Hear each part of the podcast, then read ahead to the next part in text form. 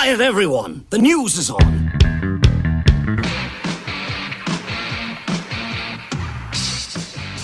Ozzy Osbourne is giving the first public update on his health since canceling his set at the uh, Power Trip Festival in October. The Prince of Darkness revealed he had a blood clot filter removed from one of his arteries.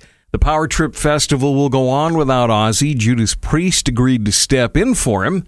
The bill also includes Guns N' Roses, Iron Maiden, ACDC, Metallica, and Tool. John Lennon and Paul McCartney have the most valuable song catalog. It's worth $500 million. Second on the list, Michael Jackson at 375 and Rodgers and Hammerstein is third, their catalog worth $350 million. And it seems like the uh, Hollywood writers and actors strike is affecting the music industry too. Snoop Dogg took to Instagram to announce he's canceling his two day Hollywood Bowl show which would have celebrated the 30th anniversary of his Doggy Style album. He said that he is canceling it in support of the actors and writers who are on strike. Tony Bennett may be gone, but he won't be forgotten. A documentary about his collaborative relationship with Lady Gaga is going to premiere this fall on Paramount.